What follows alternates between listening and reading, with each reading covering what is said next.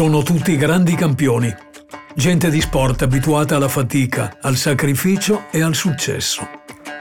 Vengono tutti da un incantato lembo di terra, baciato dal sole e dal mare, ma mortificato dalla storia, da patti sciagurati e dalla dolorosa esperienza di un esilio. Tutti loro hanno onorato le radici della loro terra, tutti loro, così lontani eppure idealmente sempre così vicini alle loro radici, hanno onorato lo sport nella sua massima espressione. Queste sono le loro storie. L'Associazione Nazionale Venezia Giulia e Dalmazia presenta Così lontani, così vicini. Ad Alberto Scemma racconta le storie dei grandi campioni giuliano-dalmati. E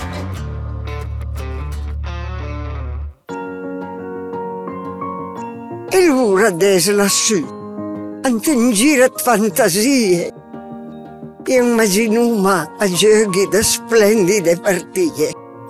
Se guardo il Philadelphia e la culina, dando lampi al vol, a mandugi in basì, e poi a tiro, gol.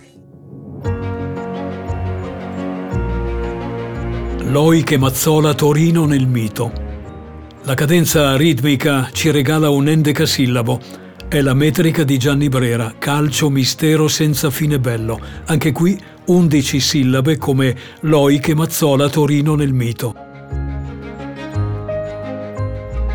Sembra l'immagine fonetica di una danza. È un dribbling in punta di bulloni, è un tiro di pieno colle, è una scintilla, è la gioia, è la perfidia di quello che era chiamato il quarto d'ora granata, quando Oreste Bolmida, dalla tribuna, lanciava la carica con la sua tromba, una cornetta che si usava in ferrovia. Tre squilli, tre squilli, e Loic e Mazzola si rimboccavano le maniche, lo facevano davvero, non in senso figurato e il Torino si trasformava e il Philadelphia diventava elettrico, mai visto nella storia del calcio, un pathos così avvertito, un legame talmente stretto tra una squadra e i suoi tifosi da apparire inestricabile. Vedete dove ci porta l'onda di un ricordo che a distanza di tempo, di tanto tempo al di là del tempo, è ancora incollato alla memoria. Ezio Loic e Valentino Mazzola, se pensi al grande Torino, in nessun modo potresti separarli. Erano l'uno il complemento dell'altro, erano gemelli diversi. La forza d'urto di Loic, quel suo caracollare in tutte le zone del campo, Loic era inarrestabile.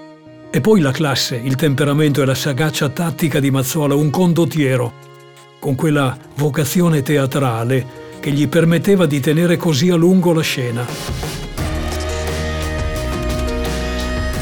Loic, Loic era diverso, meno sensibile ai riflettori, più misurato nello stile di vita, capace anche per questo, anzi proprio per questo, di avere un posto speciale nel cuore dei tifosi. La Torino del dopoguerra era città di equilibri consolidati, rassicuranti.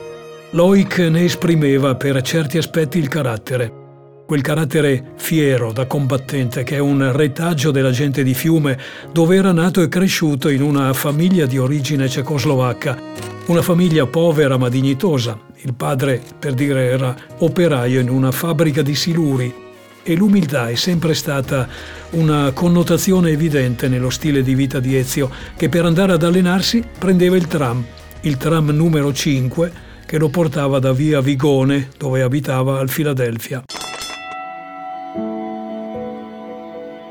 Ma è sempre rimasto fortissimo anche il legame con la sua terra.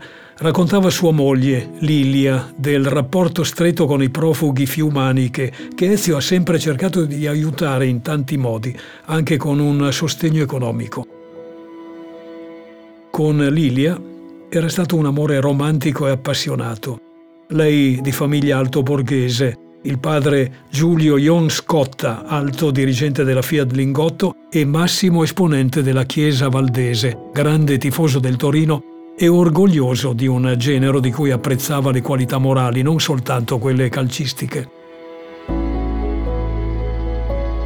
Era arrivata subito una bambina, Mirella, Oggi Mirella è un architetto di fama, autrice di recente, a distanza quindi di tanti anni, di un libro, Mio papà, Ezio Loic, prefazione di Sandro Mazzola, che rievoca le gesta di quello che i tifosi Granata chiamavano affettuosamente l'elefante. È un soprannome che accompagnava Ezio sin da bambino. Perché? Per la camminata un modo di camminare lento e compassato, tutto il contrario di quell'esplosione di vitalità che il campo raccontava invece di Ezio. Ezio che aveva conosciuto il calcio nelle strade di Fiume prima di debuttare nella Leonida, una squadretta di quartiere, e poi nella Fiumana in Serie C. A 18 anni la cessione al Milan, Tre stagioni di buon livello, ma senza lasciare il segno. A quell'età pesa la lontananza da casa, pesa la nostalgia. Poi il Venezia, 1940, l'Italia era già in guerra, il calcio non conosceva soste e l'incontro con Mazzola, quella sinergia meravigliosa che avrebbe cambiato il destino di entrambi. Vittoria in Coppa Italia e l'anno dopo il terzo posto in campionato, il debutto in nazionale, i primi soldi da mandare in famiglia. A Venezia Ezio sentiva l'aria di casa. Fiume non era lontana. Valentino raccontava con ironia il loro primo incontro. Era convinto che Ezio fosse un musone, sempre così serio, quasi accigliato. Ma era una maschera. Bastava un niente per far esplodere i fuochi d'artificio. Così era in campo, così era anche con gli amici, anche se quell'aria un po' truce avrebbe continuato a trarre molti in inganno. Quando il Torino, insieme con Mazzola, acquistò anche Loic per una cifra spropositata, 1.200.000 lire, arrivò subito lo scudetto. Era il 1943, l'anno prima si era imposta la Roma e quello sarebbe passato alla storia del calcio come lo scudetto del Duce, confezionato a dispetto del Torino e del Venezia anche, attraverso tutta una serie di prevedibili magheggi arbitrali. Il campionato per il Toro era cominciato male, malissimo. Sconfitta a Milano con l'Inter e sconfitta al Philadelphia con il Livorno 2-1. Gol di Loic, però con l'amaro in bocca. Loic ancora in gol alla terza giornata per il 5-2 rifilato alla Juve nel derby, poi 3 gol al Genoa, 4 alla Roma, 3 al Venezia, una cavalcata trionfale. Una cavalcata che sarebbe ripresa nel dopoguerra con un crescendo di risultati e di scudetti in serie.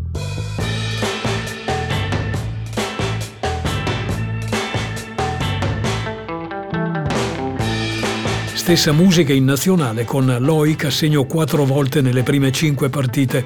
Una nazionale targata Torino, azzurra di maglia ma granata nella composizione e nella mentalità offensiva.